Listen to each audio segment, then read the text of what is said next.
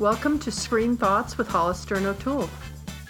Well, O'Toole, you're going to hear rustling papers today because I have a lot of stuff to start off with. Okay. Which is sort of exciting, Handouts. right? Yeah, but I think we had a couple of things from our listeners, didn't we? We did, and I thought this following comment by Kathleen was very insightful about the girl on the train. Go she for it. contacted us over Twitter, and she said, I think it got confused on wanting to be a fatal attraction, whereas it's really a sleeping with the enemy. Keeping this focus in mind. Sleeping mind. with the Enemy. Oh my God, with? Julia With Julia Roberts. Of course, I. I watched it Uh-huh. many, many times. Yeah. I thought that was a great comparison. It is. really good, Kathleen. Really, yeah. Our listeners are so smart. I know. I, I know. Oh, well. love them. okay, and then Frances from New York City. This just cracked me up. She said, I just listened to your podcast, and I would like to say I tried to go to two different Luke's diners last week for the coffee shop thing, and there were hundreds of people in line. I considered going in late to work. Sorry, boss. But instead of slunk off in defeat. Huh. That bodes very well for the Netflix reboot. I think it's going to be right up there with House of Cards in terms of how many people watch it the first weekend that it comes out. We could have had pop up White Houses. Yes, we could have. Yes. All right, and then also one of our um, one of our listeners, and I can't even remember which one it is, told me she really liked American Crime. So I went back and watched it. I watched the you know the first season of it. Mm-hmm. Oh my God. Why did I not watch it before? I remember watching the pilot when it first came out uh-huh. with Timothy Hutton and Yes, Felicity and Huffman. Felicity Huffman. Mm-hmm. Okay, I mean the the entire group all together. It's like the demise of a family and so many different levels, and and racial prejudice and death, and it just was so complex about how things are never what they appear, which in today's world is really where we all are anyway. So thanks for having me. I only watched season one though, and I think they're up to season four now, and each season's Wow. totally different. So I'm not sure I'm going to have the time to do the rest of them, but you know, well, well done. And then your Mr. Elba was in the news this Oh, week. Luther. He was. So he's playing Mandela. You knew that, mm-hmm. right? We talked about it a little while ago. He's playing Mandela, and I mean, it just makes me laugh. He decided he wanted to know what it would feel like to be locked up for 30 years, so he went and spent one night in the jail. This is like who was the was it room where she went and said she stayed for a week in her in her apartment in her home in LA? yes, Brie Larson to prepare for the role. And do you remember I made fun of her then about, well, I'm not really sure that sitting in 6,500 square feet overlooking LA's harbors is the same thing as being locked up in a nine by nine room with no windows. But, um, and I do have to laugh because he actually says that he learned a lot from spending the night locked up in the jail. you know, I don't know that I could handle the karma Really? of yeah. a prison. Well- and spending the night in a All right, prison. well, let me quote him for you because I know you. You know, he's one of your your peeps, right? It's haunted for sure, says Elba, describing a long, unpleasant night in South African's Robben Island, where Mandela's former prison, now a museum, is located. At his request, Elba was locked in a cell and left for the night. He couldn't sleep. By morning, though, the experience had provided the perspective he was seeking. And you want to know what his perspective, his learned perspective is? Oh, do tell. Okay. I have to be patient, he says, about channeling Mandela's fortitude. I have to wait for the door to open. And I, I don't, I mean, very I, Mandela-esque. it does, but seriously, I mean, come on. You had to wait till what, 7 a.m. for the door to open? I, and I, I'm sorry, I shouldn't make fun, and at least he's trying. I mean, I think that's great. I do. It's interesting that you bring up Room because guess who I saw yesterday at the Boston Book Festival? Not the film festival, the book festival. Who? Emma Donoghue, Oh, who huh. wrote the book uh-huh. and the adapted screenplay for which she was nominated for an Oscar. Well, there you go. But I did want you to know that your Elba is really trying to find his way through the abyss of what it all means to be locked up for 30 years. Okay, and did you hear the news out of Australia? No. They did a survey of Australian viewers in Uh-huh. honor of the 60th anniversary of television in Australia. And they asked them to rank their number one favorite Australian show Oh, I'm sure of it, all was, it must have been McLeod's Daughters. It was. it was. So congratulations to Posie Yeah. Graeme Right, Evans, the your good writer and creator. That's one of my favorite shows, that's for sure. And now we're going to do two very different.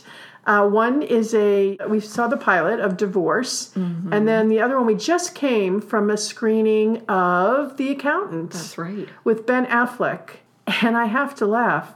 It's a huge payoff at the end, but you have to wait a really long time. It's like standing in line for an Apple phone that you don't have to stand in line for a week later, you know, and it's great getting the phone, but did you really have to stand there for 24 hours? I'm not even sure the payoff was that great. Oh, I thought it was by the great. time I applied depreciation and amortization, it was really worth nothing. Yeah. You know, he plays somebody who has uh, has trouble expressing his feelings. Your son is a remarkable young man. It wouldn't surprise me if he has more in common with Einstein, Mozart, and Picasso than he does with us.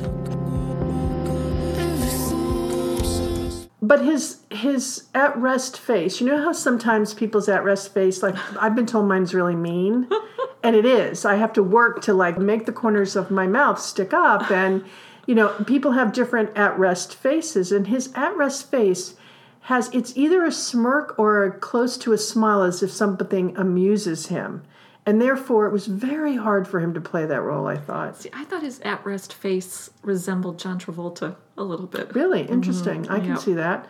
And sh- you know who should have played it? Matt Damon. Oh. I was thinking, I had the sense that Ben Affleck and Matt Damon were joking around, and Ben Affleck bet Matt Damon that he could take Good Will Hunting and the Jason Bourne franchise and turn them into one movie. Yeah. Well, uh, you know, I thought Norton should have played it. He would have been great. Yeah. you know, again, Hollister, the problem with this movie is A, it wasn't edited enough. We were in there two and a half hours. Are you aware of this? was a mess. Yeah, it was a mess. Mm-hmm. And, but it, but the premise and the plot could have been wonderful. But also, it was Norton. Norton could have definitely played that role really well. He would have done great. Ben Affleck was miscast, and what is why does he? You know, I asked you when we when we saw we saw another preview of his coming out in January, and I mm-hmm. said, you know, did you like him in the town? And I liked him in the town, mm-hmm. and you know, he he's either great and perfect for a role, or he takes some of the roles that he shouldn't be taking. but you know what? I still have to give it to him as a director because he directed The Town. Yeah, he did. Yeah. Mm-hmm. And his movies that he directs, Yeah. they do a really good job Well- of maintaining tension. Okay, but he directed Argo, and he was t- he was miscast. and yet, still, that movie maintained my interest. I thought that movie was really Did this m- movie maintain it? Did the accountant? No, I thought it was all over the place. The trailer was excellent. Oh my god, it was the best part. So they really If they had extended it five minutes, we could have had the whole thing in 20 minutes, you know? Mm-hmm. But instead, this one, the screenplay was so disjointed that the flashbacks didn't work to when he was a boy with autism and his parents were seeking treatment. All of a sudden, Ben Affleck's in jail. All of a sudden, he's an accountant for the mob. But they left off all the coat hangers. They just showed us the coats. So they told it in the wrong order, which had the effect on me of making me not care. So instead of saying, wow, okay, how did he become this accountant to the mob? It was told out of order It was. in a bloated way. It was a very long movie. but some of the payoffs at the end were amazing. Now, also, do you think the Jackson Pollock was real? I'll say this about the Jackson Pollock. I remember a museum curator told me once that Jackson Pollock always wanted his art to be displayed horizontally. Huh. And when it was in Ben Affleck's little house there, it was on the ceiling. Because Jackson But it was Pollock still vertical. It was still vertical. It was still shown vertically. In the end, it was shown vertically. Yeah. But Ben Affleck in the movie knew how to hang it. Well, there you go. And what did you think of Anna Kendrick? I, I loved her in Up in the Air. I enjoyed her in both the Pitch yeah. Perfect movies. I thought this was a terrible role. Who are you? I actually thought she carried it quite well. Now, she said she based her character on her mother, who is a real accountant, Oh. Who went over the script and explained the math to her. Which, by the way, maybe they should have had at the end of the credits. It would have been really cool. You know how sometimes at the end of the credits they bring something like that in. It would have been wonderful. If I thought if they'd layered her mother in, explaining some of the math to the rest I of the world. I would have loved to have seen a video of her mother explaining it because her dialogue was so thankless. And even when she enters that conference room and John Lithgow turns to her and says, That'll be all, dear. And then he says to Ben Affleck, Mr. Wolf. I was like, Oh, he's Mr. Wolf and she's dear. Well, that by the, The way, that's probably yeah. Well, that's more true than I wish it were. But um, and then the screenplay for the film was featured in the 2011 Blacklist, a list of the most liked unmade scripts of the year. And it's funny because you know in um, during the the film. Affleck recites the rhyme Solomon Grundy to calm himself down. That's his calming mechanism. Remind me. It's the DC Comics. Solomon Grundy is Oh. actually a villain who comes into conflict with Batman, which is so funny because he played Batman. And so see, that was one of my grievances with the film is that Ben Affleck would not have been my first choice to play an accountant. So when I saw the trailer, I thought, wow, I wonder how he got cast in this. But then suddenly there's a tonal shift, and he's supposed to be a superhero or an Mm-hmm. Well, assassin. Where I thought, okay, maybe he wants to show that he really wasn't miscast as Batman. And at the beginning, when when the his brother gives his the finger to his mother as she's running away from them from the window, Not my favorite moment. I, well, I'm sure not. That's not your thing. I, I thought to myself, you know what? The the accountant is not the person with Asperger's, which is what I thought it was at the time. Um, it's the brother. You did? I did, and then I turned out to be. Oh, I'm not going to say what happened. You know, I turned out to be wrong. So, but I did think for the for half the movie, I thought the accountant was the brother, not the kid. With, Really? Yeah, I did. Even though they showed I him know. with I'm the just telling you. Yes. and the- Well, because the brother, at, when he's a child, he never moves. He doesn't say anything. He doesn't do anything. He just sits there. And in a way, I thought that was not normal. You know, so. So that's what I thought, but it was wrong. And I thought, the, but I did think the music was wonderful. He has highly advanced cognitive skills. The obsessive personality. Can our son lead a normal life? Define normal. You know, the song in the trailer is Everything in Its Right Place by Radiohead. I never even heard of that before. It's a very fitting uh-huh. theme for the Right, movie. everything in its place, of course, Mm-hmm. of course, of course. So, and then J.K. Um, Simmons, don't you just think he's wonderful in everything? He was very good in this. Well, again, I thought his role was thankless. He's, of course, the recent Oscar winner for Whiplash. I've always liked him, but Wait, but he was also with her in, you mentioned it earlier already. then it would have to be either up, in, the air. It was up in the air. He's capable of coming in cold, uncooking years of books, and getting out alive. We talked last week about how Girl on the Train was in the mid $40 million range. Mm-hmm. Okay, now if you've seen that, which many of our listeners have, and then you see this, guess how much this one cost? 60? It was also in the mid 40s. Okay. And there were so many action shots and things that I thought to myself, how could this be the same amount of money? It seemed to me it would be a much higher cost movie and also much it has sort of bigger stars in a way. So I thought they would have to be paid more and there were more of them and I Do you mean think it's going to make its money back? Yes, well, it already did. Already, it's it's just been out a day and a half, and it's done already thirty-five million. But you know what? I think just from word of mouth, it's going to drop off quickly and precipitously. You know who directed it? Who? Gavin O'Connor, Okay, who did a movie that you did a written review of Uh, recently. which is Jane Got a Gun oh, huh. with Natalie Portman. Well, you know, I think he need. I think he needs to go to school. Well, here Ben Affleck had a gun. Well, he needs to go to school because he's not. more interesting. You know, uh, there's this was a director's nightmare. It was. The direction in this was not good. I would love to know how much they changed that script from when it was noted in 2011 as being a great script that wasn't yet produced. Well, it I also feel like goes- they went in and messed with the script. It also goes to show that sometimes when things sit on the shelf too long, by the time they do get made, it's it's a debacle. You know, it would, this was a debacle of a, I of a movie. felt like this is one of those movies where studio execs get their fingers Mm-hmm. in the pot and start saying you need a love interest, you need a because even at the very beginning where we open with the Treasury Department, Say you're the head of the Sinaloa cartel. Who can you trust to track your stolen cash? This is what I discussed last week. You think, okay, the woman that works for the Treasury Department is going to be after Ben Affleck the whole movie. That chase drops away quickly. It does. And she kind of disappears. There were just the too many things they were trying to layer in at the beginning. It was like, okay, now take this, now take this, now take this, and by the way, we're going to tie it all together later. But pay attention to it, and then they it didn't it didn't evolve. There was no evolution to this plot at all. You're absolutely right. Yeah. And then in between a boring act one and a boring act two, they stuck in a boring car chase. they did, they did. And you know who I've always loved who was so underutilized in this?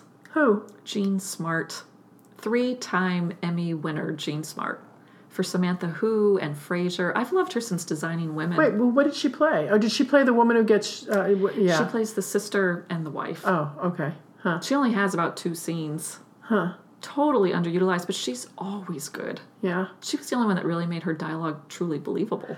Um, I don't know that they could have made it believable, but I still think they all took all these great actors took the role roles they did because the end I think has a big payoff. I think it's an amazingly wonderful evolution. The last 10 minutes I couldn't take my eyes off the screen. I thought it was great. Yeah, I don't know. I was ready to go. But I think they might have Well, you apparently weren't because we had to sit there another 15 minutes while the credits rolled. So don't even say that they out might have read a different script though from what ended Maybe, up being yeah. edited. Be and interesting shown if we can us. find that out. But I'm sure Jean Smart was thinking any episode of 24 was probably more gripping. Just it wasn't it's it doesn't have it. And yet, look, you know, her one of her more recent TV appearances was Fargo. It was. It that's goes true. to show the dominance of TV and the Yeah. writing done on TV today is It's very much better. strong. Also, I think two and a half hours is too long for a film. It's film. too long. is, yeah. Well, we're going to move right on now to Divorce. Mm-hmm. Uh, Sarah Jessica Parker's, our Emmy award winning actor who made Carrie Bradshaw a cultural touchstone, returns to TV with Divorce. And to HBO. And I know, right in and written series. and created by Right. Sharon Horgan, Right. who writes and stars in Catastrophe, which I've really enjoyed. By the way, I think it's a bold move for her to take this because Sarah Jessica Parker? Yes, because when you've got a series like you know Sex in the City, which mm-hmm. is iconic and is going to be around for decades to come, and has established you as a certain kind of actor, to then take on a similar type series, mm-hmm. Divorce. You know, so now they were looking for a man, and then they had two movies where they, you know, get married, and now she's going into divorce. I think that's, yeah, I think it's a risk. I totally I- agree. yeah. I think it's like Michael Jordan coming out of retirement. And then becoming a baseball player. and I, I Yep. think it was maybe a mistake with the Yeah, series. exactly. I exactly. can't believe it's been 12 years since Sex in the City last aired on HBO. Well, here's what bothers me about the whole premise anyway. Okay. Okay, and it also bothers me about Sex in the City. Every single thing around Sex in the City, and now it appears to be, after not seeing very much of it, but divorce, why is it that women are consumed about men? You know, the conversations in Sex in the City were not about their careers and what they're going to do next. And, you know, oh my gosh, we just saw this great exhibit. It was always about, um, it was always about men. And now here we are, and she's her best friend's conversations are about men. It's again lives that are totally the foundation of these women's lives are once again based on how much happiness they can find with a man. And I, why am I? I just like, what really? Can't you have a bigger, better life than that? I just don't understand It's a it. very good point because I was so excited when I heard that Sharon Horgan was doing the writing because I thought, okay, this is going to mine a lot of humor. And then I read that this is not Carrie Bradshaw. It's not Sex in the City. is. The very opening scene has Carrie Bradshaw in front of the mirror checking her crow's feet. So I thought this is Carrie Bradshaw now in her 50s, chronically depressed. And so the whole pilot left me very depressed because I thought it was her character just years later and much unhappier. Okay, and I thought the opening scene was one of the best, funniest opening scenes I'd seen in a series in a really long time. Her Moving away from the mirror. when her husband comes upstairs and says he's holding a coffee can and he couldn't the daughter was they have two clearly two bathrooms in the house and the daughter was in one bathroom and she was in another one for a very long period of time and he holds up the coffee can and he said i had to poop in the coffee can because i couldn't get into a bath i mean it was i thought it was a it, the way it layered in was very very funny and i thought it was great But you know what? That was Thomas Haden Church. But you know where we just saw that exact same opening sequence? where The Hollers. oh right right right yeah Same thing. But it was funny then, it's funny now, I think. So there was an interview with uh, Ms. Parker, and one of the questions I thought was interesting, and it's, it's certainly relevant here. So it says, Your divorced character, Frances, is not always sympathetic. Our audience is ready for a heroine who is complicated. And, and she answered the question this way We used to go back and forth. Should Carrie have an affair? And I'm like, guys, Tony Soprano is a murderer! Exclamation point. Frances is real. She's a smart person, and we weren't with her for those 17 years of marriage. We're with her now. She's exhausted and she's made some bad choices. But those choices are going to be very familiar to some people. And I thought that was funny that she was making the comparison that Tony Soprano could be a murderer and still compelling and sympathetic character to the audience, which is true. And she's right. You know, does a woman only have to be good to be a good, sympathetic character? Can't she be layered with some complexity? I thought it was a good answer. You know, yesterday, also at the Boston Book Festival, I saw a really interesting panel, and one of the speakers was Maria Semple, who wrote Where'd You Go, Bernadette? Hmm. I didn't realize she started out in television. She was a huge writer and producer for Mad About You, Suddenly Susan, Arrested Oh, Development. wow. Okay. And she said back when she had her career in television, everybody had to be likable because people had stressed out jobs and they wanted to come home and hang out with people who were good and nice and you wanted to spend time with them. And then there was this shift in television, partly through HBO and The Sopranos, where people got dark and became anti heroes, and everything kind of took on that Well, women had to be likable. I don't know that men had to be likable in all those series back then. But now, I mean, you look at Breaking Yeah, Bad, yeah. and Tom Perrotta was part of the panel, and he wrote the book Little Children. And he said even when that was made into a movie, and then he wrote The Leftovers, and that was made into a series on television, they started becoming darker, the TV adaptations, because that's the landscape today. well, it is. It is. You know, it is a dark landscape. That's true. Well, I feel like divorce is a very dark take on Sex Yeah. and the City.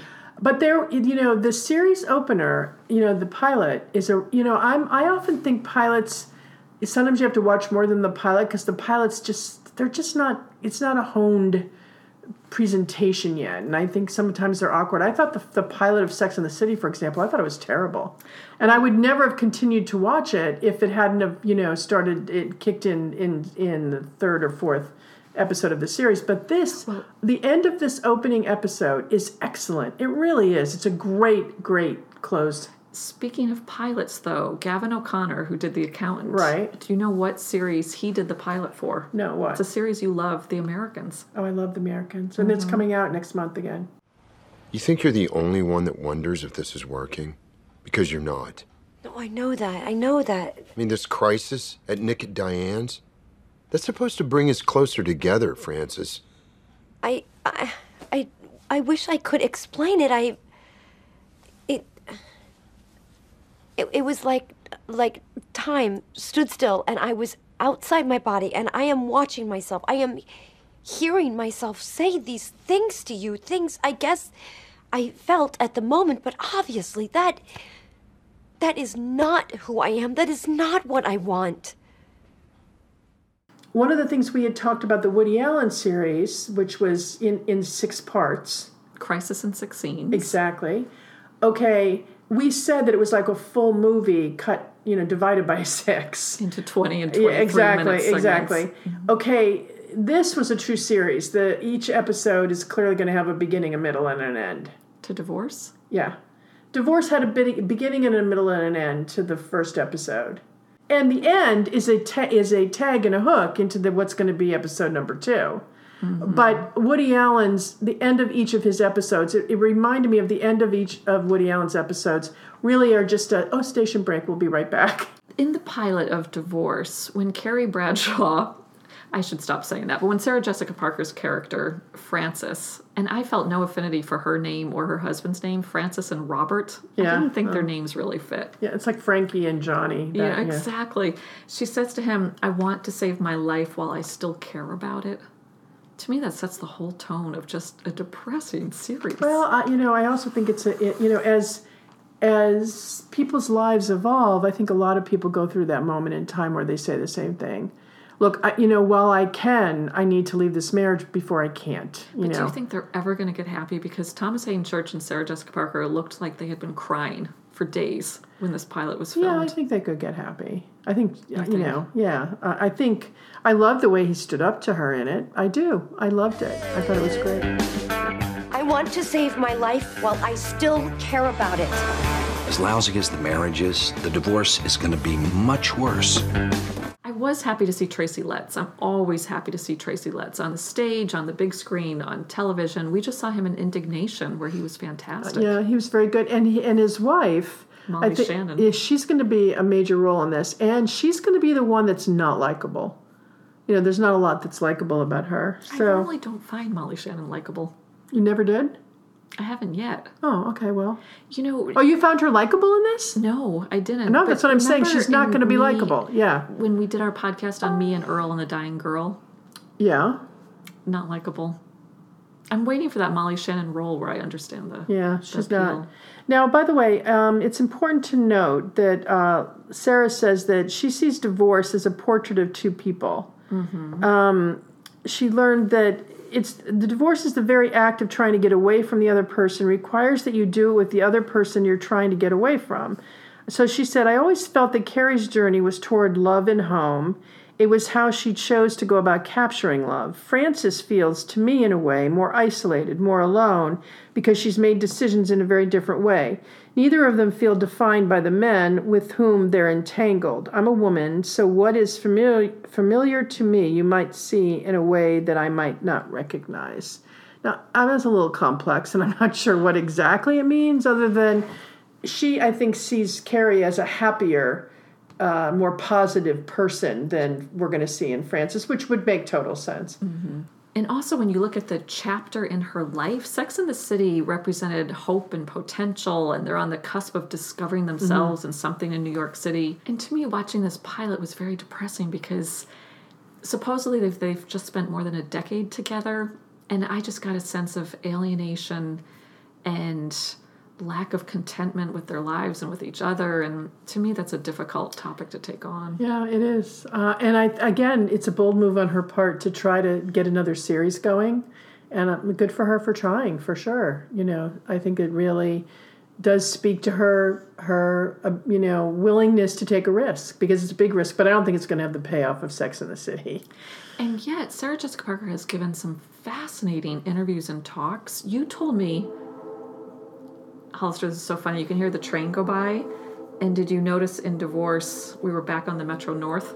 Just like Earl on the train. exactly. So it's our own special little local sound Exactly. effect. And by the way, we never have trains where we where we yeah. I mean, it never happens. So there you go. Um, she was the class day speaker at Harvard Law School this year. Hmm. I didn't know that. There were two things you pointed me to that I thoroughly enjoyed. One was her little 60 second interview by Vogue. What's your favorite season in New York City? Fall. What's your favorite activity in New York City? Walking. Would you ever leave New York City? Not voluntarily. What are three words to describe living in New York City? Symphonic, tiny, real.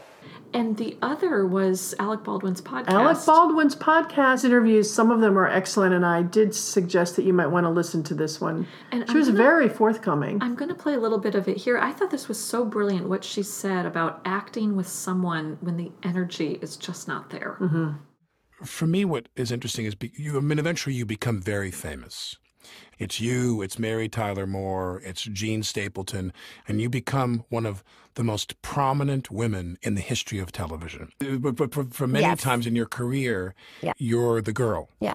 And now you're number one on the call sheet. Yeah. and Yeah. you get to decide who the men are that are coming in the door. How Yeah. did that work with you? you know, I mean, you have like kind of um Tastes. And and you react in ways that you didn't even know you would. I would have you know feelings about certain names, and and Michael would have feelings, and that was you know sometimes hard because he would write it, so he imagined things, and so I couldn't argue with what what he saw in his head. My problem was that I I knew what I was going to have to do on screen with them. And I think there's something very interesting about that, which is hard to explain to people, but you and I can get into it now. So, you know, when they've given you somebody to play opposite, and everybody wanted them but you. Because what And you'd allow that. and what you know, I would allow it under duress. When someone's holding me down and saying, You have to trust me, you have to trust me. I know you haven't seen this out of this person. So, what I think is hard to explain to these people, right? The Senate that believes in their choice is that you know what they won't bring. And you know what you will then have to do is tell the story for two people on camera. And I think what's really, really dangerous about that is you end up projecting onto the other person what you wish they were bringing into the scene. And what I think happens is you become a bad actor. You overact. That's a fascinating You try to create chemistry and romance and love and You imbue the scene with everything. and you can't because when you feel it, even if you're not in love with this person, I've worked with countless actors who I I'm not in love with them. I really mean it, but I love working with them, and Yes. I can. I don't care what they look like, smell like, where they come from, who they are, how tall, how short. If they're smart and interesting and talented, they're good actors. I do not care. Talent is the greatest aphrodisiac. Okay.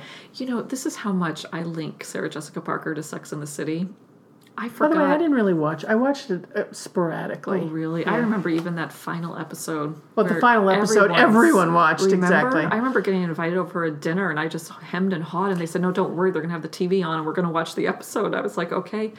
I kind of forgot she's originally from Ohio. Right. I she always thought she was and from New she played Annie. She played Annie The and sun will survived. come out tomorrow. By the way, you can go on YouTube and you can type in "The sun will come out tomorrow." Just Sarah Jessica Parker. She came back for some tribute to Annie or other ten years later, and she sings it with some of the other Annie, um, play you know uh, actors, and it's really fun to watch her do it. She's one of the few to survive the curse because you know how most kids who played Annie, Yeah, their yeah. lives take a, a, Yeah. a difficult turn there. But yeah, she's been acting since she was eight. Yeah, she has. She was a family of actors. They all did it. Yeah. Do you know though? Supposedly she wasn't the first choice to play Carrie Bradshaw. She wasn't the first choice, and do you know who was? Dana Delany. Exactly. who turned down the role. Who turned it down. She thought she wasn't stylish enough. Yeah. And she turned down the role that went to Marcia Cross on Desperate Housewives. Well, it's funny because um, Sarah Jessica Parker was not a stylish, you know, she, you know, Sex in the City made her stylish. And they all say that it was all, all of the success of the fashion forwardness of Sex in the City came from the person who did the dressing. And she had a, a secondhand store down in Soho. And because the budget wasn't there to really have Blahniks Yeah, there on their no little budget. feet, and it really was one of the major reasons people watched the series. So it was really Mm, she really became Yeah. a style icon. Well, I have a feeling we're gonna have to watch a couple more. Maybe we'll mention it later in our season to see the direction that it goes. But I just I don't see it being another Sex in the City. When did it start to go off the tracks? In your mind? Well, per- perhaps when you grew the mustache. You said you liked the mustache. Yeah, no, I'll, I'll get there eventually. Okay, so next week maybe we'll have better news for you all. We were not very positive today, O'Toole. We namaste. You know what? I need one of those Luke's Okay. pop-up diners right okay, now with okay, my yes, and we're sleeve. still yeah, exactly, exactly.